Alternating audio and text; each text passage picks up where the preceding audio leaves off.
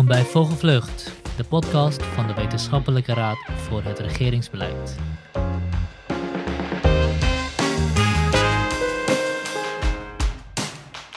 Vandaag richten we onze blik op het nieuwe rapport GRIP, het maatschappelijke belang van persoonlijke controle. Dit rapport werpt een nieuw licht op hoe we als samenleving omgaan met de uitdagingen van bestaanszekerheid en controle in ons dagelijks leven.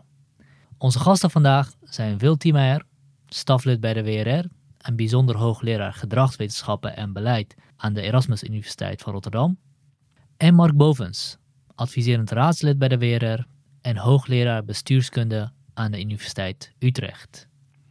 Welkom bij Volgevlucht, Mark en Wil. Dankjewel. Ja, dank je. Voordat we het rapport induiken, ben ik eerst eens benieuwd naar hoe het voor jullie geweest is om hieraan te werken. Mark? Voor ons was het voor een deel eigenlijk een beetje een feest der herkenning, want het is een vervolg op eerder werk wat we hebben gedaan vanuit de gedragswetenschap. Wil en ik hebben samen met Annegreet Keijs hiervoor al aan een groot rapport gewerkt over doenvermogen. En dat gaat over zelfcontrole.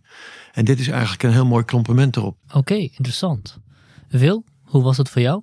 Nou, ontzettend leuk en interessant. Mark en Annegreet en ik hebben er met heel veel plezier aan gewerkt. Een van de dingen die ik persoonlijk ontzettend interessant en leerzaam vond, is dat iedere keer als je je verdiept in een nieuw terrein van de gedragswetenschap, blijkt hoe relevant dat eigenlijk is voor allerlei maatschappelijke onderwerpen. Jullie noemen allebei gedragswetenschappen. Zou je zeggen dat beleid, laten we zeggen, een stuk mist als het niet die gedragswetenschappen meeneemt? Absoluut. Ja, ja, ja. Ik zeg niet voor elk probleem en voor alles.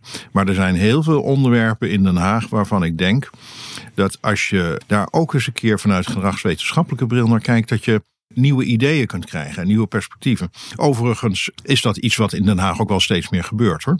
Oké, laten we dat ook gaan doen. En de inhoud van het rapport induiken.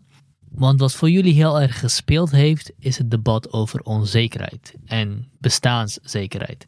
Maar de centrale boodschap van het rapport brengt iets nieuws in het debat.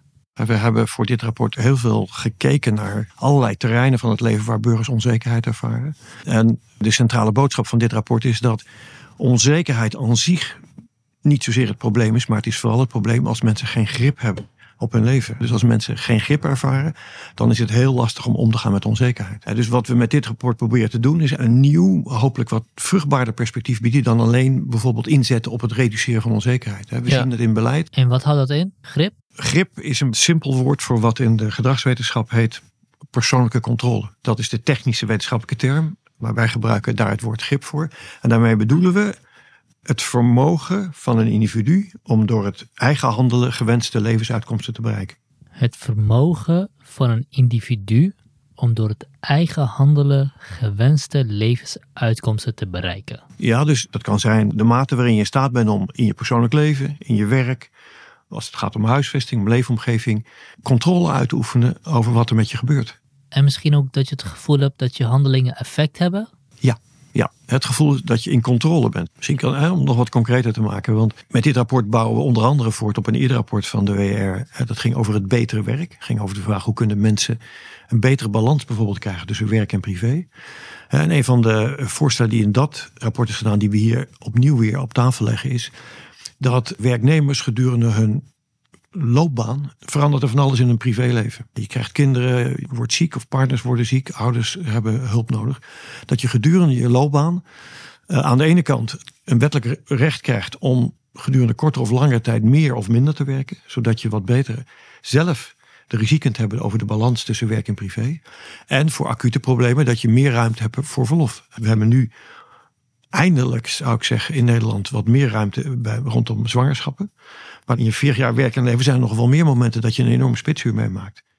Dus in dit rapport vragen jullie naast de aandacht voor bestaanszekerheid ook aandacht voor grip. Dan ben ik benieuwd naar hoe het ervoor staat met grip in Nederland. Over bestaanszekerheid horen we natuurlijk heel veel. En hoe je dat meet is misschien ook wat, wat meer recht toe recht aan. Hoe is dat voor grip? Hoe meet je dat? Hoe staat het ervoor? Psychologen willen natuurlijk altijd alles meten. Alleen maar over grip praten, dat werkt niet. Dus je hebt een test nodig om te kijken hoe scoren mensen. Een haast van test jezelf, hoeveel persoonlijke controle heb jij? Nou, een hele eenvoudige, die in de wetenschap is ontwikkeld, is de zogenaamde Mastery-test. Die bestaat uit zeven stellingen. En je ziet dat de score daar heel erg bruikbaar is om te voorspellen hoe mensen in het leven staan. Of ze gelukkig en tevreden zijn met het leven, of ze maatschappelijk onbehagelijk zijn of niet. En hoe scoren we op die testen in termen van grip?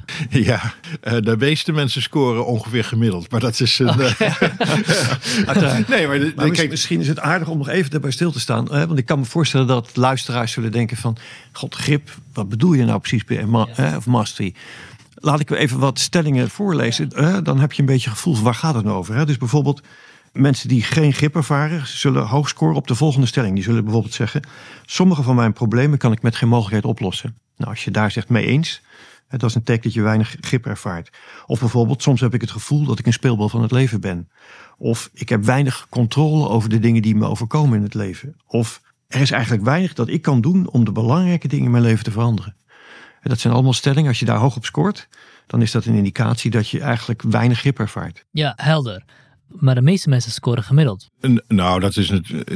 De meeste mensen scoren gemiddeld per definitie. Nee, maar we hebben onder duizenden mensen hebben we in enquêtes hebben we deze schaal afgenomen. En het beeld wat je daaruit krijgt is een normaalverdeling. Hè? Dus eh, de, de wetenschappelijke term voor de meeste mensen zitten ongeveer in het midden. Sommigen zitten daar wat boven, andere mensen zitten daar wat onder. Maar je ziet dat er wel een samenhang is met bijvoorbeeld sociaal-economische klassen. Mensen met relatief weinig opleiding, die scoren meestal wat lager. Daar kun je je ook wel iets bij voorstellen. Mensen met veel opleiding, die natuurlijk ook gewoon veel mentale bagage kunnen meenemen om het te redden in het leven en de dingen voor elkaar te krijgen, die scoren wat hoger. Hetzelfde zie je bij inkomensniveau. Mensen met weinig inkomen, ja, die beschikken natuurlijk over relatief weinig middelen om datgene te kopen of te organiseren wat voor hen belangrijk is. Dus die scoren ook wat lager op dit soort gevoelens van grip. Daarom zeggen wij ook in dit rapport, overheid, je moet natuurlijk inzetten op een zeker minimum aan zekerheid. En mensen moeten een minimum aan zekerheid hebben. Maar daarnaast is het verstandig om ook in te gaan zetten op grip. Want dat inzetten op grip, daar kun je een heleboel goede dingen mee bereiken. En daar gaan we het zo meteen meer over hebben. Over hoe je door te denken in termen van grip nieuwe openingen creëert. Maar ik ben toch wel nieuwsgierig naar die nieuwigheid van het concept grip. En of we daar historische cijfers over hebben. We weten dat de bestaanszekerheid minder is geworden. Weten we dat ook over grip? Nee, niet echt. Door het SCP wordt er af en toe wel eens een vraag gesteld die hier ongeveer mee verband houdt. Maar dat laat niet een hele duidelijke ontwikkeling zien. Dus eigenlijk weten we het gewoon niet. Dat is ook niet heel verfazend. We hebben hier met een relatief nieuw concept te maken. In ieder geval relatief nieuw binnen een beleidscontext. Dus ja, er is nog niet zoveel onderzoek naar gedaan. Dus de WRR zet met dit rapport ook een eerste stap. Daar zou ik het SCP tekort doen als ik zeggen, we beginnen hier helemaal mee. Want die, die stoppen het wel eens in een onderzoek. Maar ik denk dat wij de eerste zijn die het echt heel nadrukkelijk gaan thematiseren. Als een belangrijk onderwerp voor het beleidsdenken. En over wat je eigenlijk de overkoepelende doelen van overheidsbeleid zouden moeten zijn. Laten we daar dan gelijk in duiken. Waarom is dit rapport belangrijk voor beleidsmakers? In dit rapport presenteren we dat onderzoek dat laat zien dat als burgers aan de ene kant veel onzekerheid ervaren en ze tegelijkertijd niet het gevoel van grip hebben, dan heeft dat een aantal hele negatieve gevolgen. Welke gevolgen zijn dat? In de eerste plaats is er heel veel onderzoek dat laat zien dat als mensen geen grip ervaren, dat direct gevolgen heeft voor hun persoonlijk welbevinden. Hun levenstevredenheid gaat omlaag en belangrijker nog, ze worden er ziek van. Het leidt tot lagere levensverwachting. En het is ook een van de factoren die verklaart bijvoorbeeld waarom we zo grote verschillen zien tussen groepen als het gaat om levensverwachting en ook kwaliteit van leven. In de tweede plaats zien we dat gebrek aan grip ook een van de bronnen kan zijn van een algemeen gevoel van maatschappelijk onbehagen. En in de derde plaats zien we dat als mensen het gevoel krijgen dat ze minder grip hebben, dan kan dat leiden tot de behoefte om toch ergens controle te vinden. En dat gaan mensen dan zoeken bij krachtige leiders, bij vijanden, bij zondebokken. dus dat leidt tot allerlei wereldbeelden en overtuigingen die zich niet goed verdragen met bijvoorbeeld de democratische rechtsstaat. Oké, maar waarom moet de overheid grip vergroten? Als ze zich gewoon concentreren op de onzekerheid weghalen, dan volgt grip vanzelf, toch? Dat is een logische vraag. Maar je kunt nooit alle onzekerheid wegnemen. Dat hoort nou eenmaal gewoon bij het leven. En omdat het niet kan, is het waarschijnlijk ook niet wenselijk. Daarentegen, Gegeven dat die onzekerheid onvermijdelijk is, dan kom ik terug op wat Mark eerder zei. Dat is op zich niet per se een probleem, zolang het niet de spuigaten uitloopt. Maar geef mensen dan de middelen om daar een zekere controle over te hebben. Om daar met hun bootje toch succesvol doorheen te navigeren zonder al te grote kleerscheuren op te lopen of om te slaan. En controle vergroten is eigenlijk altijd goed. Daar kun je nooit te veel van hebben. Oké, dus je kan eigenlijk nooit te veel grip of te veel controle hebben. Wat zijn de mogelijkheden die beleidsmakers hebben om grip te vergroten? In het rapport onderscheiden we eigenlijk drie wegen waarlangs je meer grip zou kunnen krijgen. De eerste is dat door beleidsmaatregelen burgers zelf direct meer regie kunnen uitoefenen op hun leven. Een tweede is dat je burgers de mogelijkheid geeft om aan te sluiten, bijvoorbeeld bij coöperaties. Denk aan broodfondsen. ZZP'ers hebben een, aan de ene kant heel veel grip, maar tegelijkertijd ook niet. Als je een pensioen wil regelen als ZZP'er, is dat heel ingewikkeld. Kost ik weet er alles van. Ik wou zeggen, dat dacht ik al. dus broodfondsen zijn een hele interessante manier waarop je dus het mogelijk maakt dat je via een coöperatieve constructie grip krijgt op je pensioen. Een derde, soms zijn er situaties waarbij je als burger zelf persoonlijk geen grip kunt krijgen.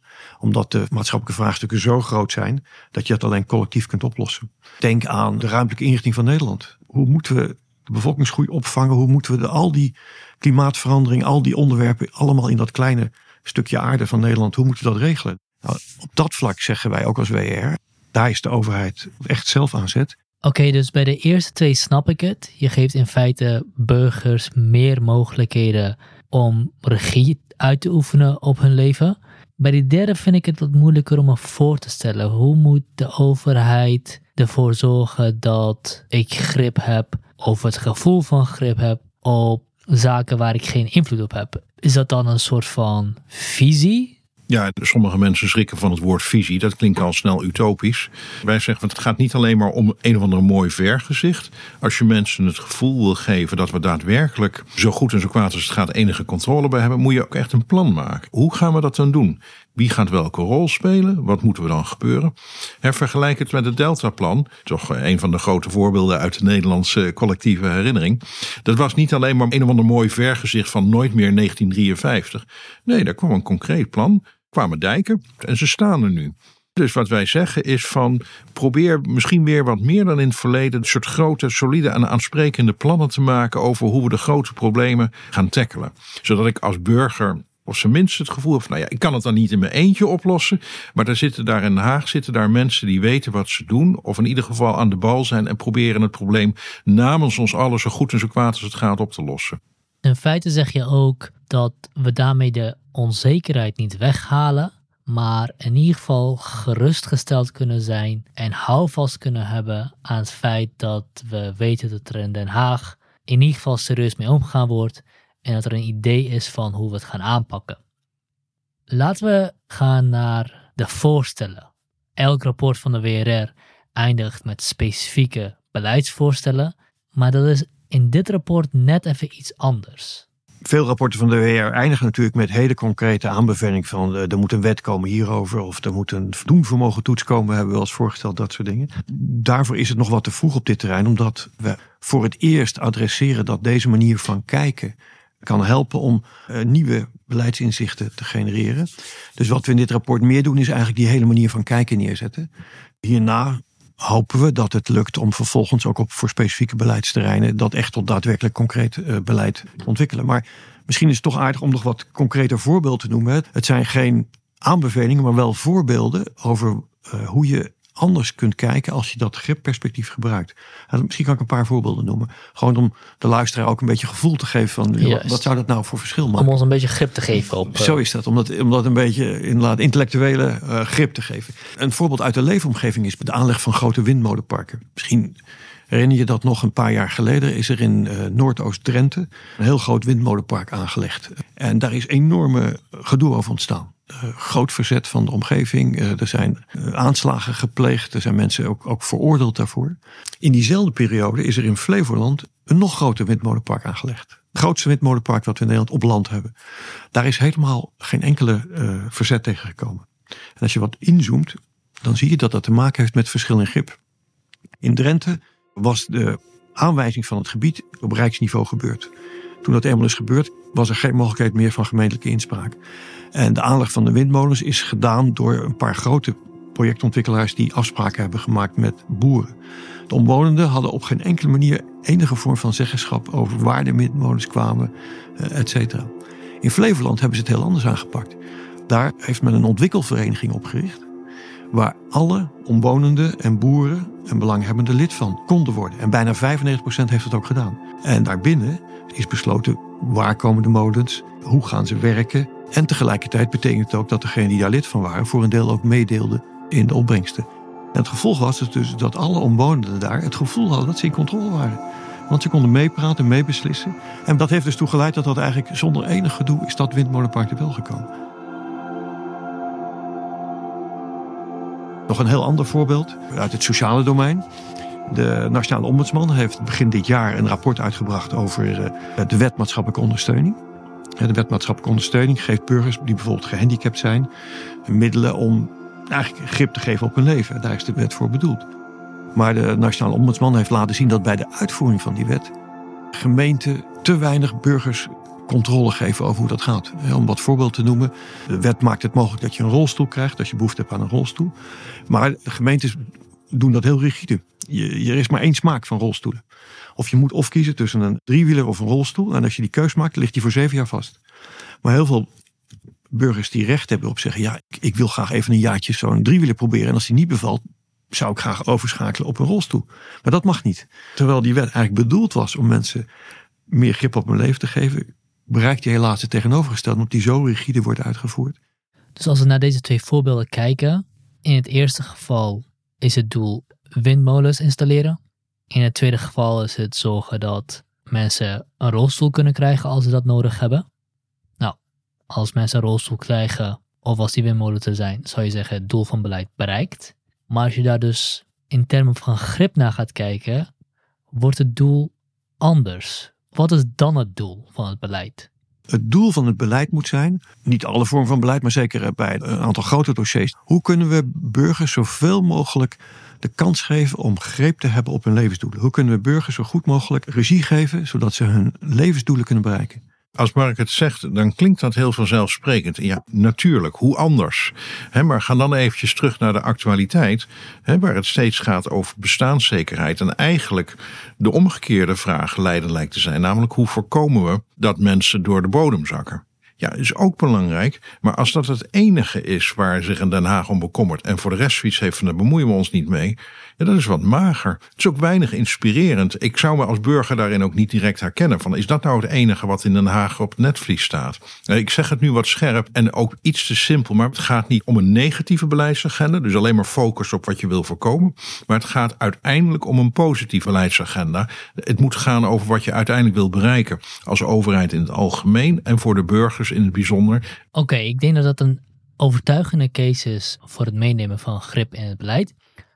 Voor beleidsmakers die deze podcast luisteren of straks het rapport gelezen hebben, wat zou je hen aanraden om te doen? Doe eens even een stap achteruit en stel jezelf de vraag: gaat het beleid wat ik voor ogen heb helpen om burgers meer grip te geven op hun leven? Voordat je een beleid gaat maken, stel eens even de vraag van: gaat dit helpen om burgers meer regie te geven over hun eigen leven? Gaat hun dat helpen om hun levensdoelen te bereiken? En wat die levensdoelen zijn, daar gaat de overheid niet over. Dat is volgens mij stap 1. Om die vraag te kunnen beantwoorden is het denk ik verstandig om ook eens even met burgers te praten. Van wat zou je nou eigenlijk willen? Hoe wil jij graag regie houden over je leven? Het aardige is van deze manier van kijken dat je sommige bestaande dossiers openingen biedt, misschien voor andere oplossingen. Uh, een van die voorbeelden is het een dossier waar al, al jarenlang heel veel aandacht voor is. Dat is de grote sociaal-economische gezondheidsverschillen. Nou, wat wij in dit rapport laten zien is dat dat deels ook te maken heeft met de mate waarin mensen grip hebben op hun leven. Dus dat betekent dat je de oplossing niet alleen kan zoeken in gezondheidspreventie, maar dat je ook eens kunt gaan kijken naar hoe kunnen we mensen meer grip geven op hun werk en op hun inkomen. Dus door dat gripperspectief in te nemen, zou het zo wel eens kunnen zijn dat er op bepaalde dossiers nieuwe mogelijkheden ontstaan. En je kan daarmee ook al voorsorteren op mogelijke risico's, zoals bij de omgevingswet. Binnenkort zal de omgevingswet ingevoerd worden. En daar is een heel laissez-faire-achtig idee van burgerparticipatie. De gedachte is, Als er grote bouwprojecten zijn, moet er iets van burgerparticipatie komen. Eh, Maar de omgevingswet geeft eigenlijk helemaal geen eisen waar dat aan moet voldoen. En als je vanuit het oogpunt van grip kijkt, dan zie je daar al een probleem op doemen. Want sommige burgers, en met name grote projectontwikkelaars, hebben veel meer gripmogelijkheden in de ruimtelijke omgeving dan anderen. Grip is ook een verdelingsvraag. En bij de omgevingswet zien wij aankomen dat, omdat dat niet goed geregeld is, sommige kapitaalkrachtige partijen heel veel grip zullen hebben. Met als gevolg een veel minder grip bij bijvoorbeeld omwonenden. En we hebben natuurlijk bij het voorbeeld over Drenthe en de windmolens gezien wat er kan gebeuren wanneer mensen het gevoel hebben dat ze totaal geen grip meer hebben. Dus dat perspectief kan je behoedzaam maken voor mogelijke risico's. Het kan nieuwe mogelijkheden openen in dossiers. Maar het kan ook helpen om eens op een andere manier naar bepaalde vastgelopen dossiers te kijken. Zoals al in het begin genoemd door Wil, het maatschappelijk onbehagen. Zou je ons daar nog een keer even in mee kunnen nemen, Wil? Je vroeg van waarom dit rapport? Wat was de aanleiding daartoe? Een van de redenen was dus het debat over onzekerheid. En het gevoel van ja, hoe moeten we omgaan met die ogenschijnlijk toenemende onzekerheid. Een andere is het steeds voortdurend debat over maatschappelijk onbehagen. Ja, waar komt het nou toch vandaan? En dat vroegen politici ook aan ons. En toen dachten we, ja, daar is natuurlijk al heel veel over gezegd en geschreven. Desondanks komen we er niet goed uit. Laten wij eens kijken of we op een heel andere manier daarnaar kunnen gaan kijken. En eens eventjes terugkeren naar het perspectief van de individuele burger. Kijken wat hij of zij belangrijk vindt in zijn leven. En zodoende kwamen we dus op het mechanisme dat het voor een gedeelte maatschappelijk onbehagen uitvloeisel is van wat ze in hun eigen leven meemaken en wat daar niet goed gaat. En dat is een punt wat we hebben proberen te maken. Ook in de hoop om in dat schijnbaar vastgelopen dossier van maatschappelijk onbehagen toch weer een nieuwe opening te creëren. En daarmee nieuwe beleidsperspectieven. Mooi. Dus dat verlies van grip in het eigen leven kan er ook toe leiden dat je negatiever wordt over de maatschappij in het algemeen. Nou, we hebben in sneltreinvaart heel veel behandeld. Een groot deel van het rapport gecondenseerd besproken. Ik raad één ieder aan die dit interessant vindt of voor wie het belangrijk is in zijn of haar huidige werk om het rapport eens door te nemen. Ik wil jullie in ieder geval, Willem Mark, hartstikke bedanken voor jullie tijd en voor de heldere uitleg en het werk wat jullie hierin gestopt hebben. Ja, nee, graag gedaan. Ja, graag gedaan.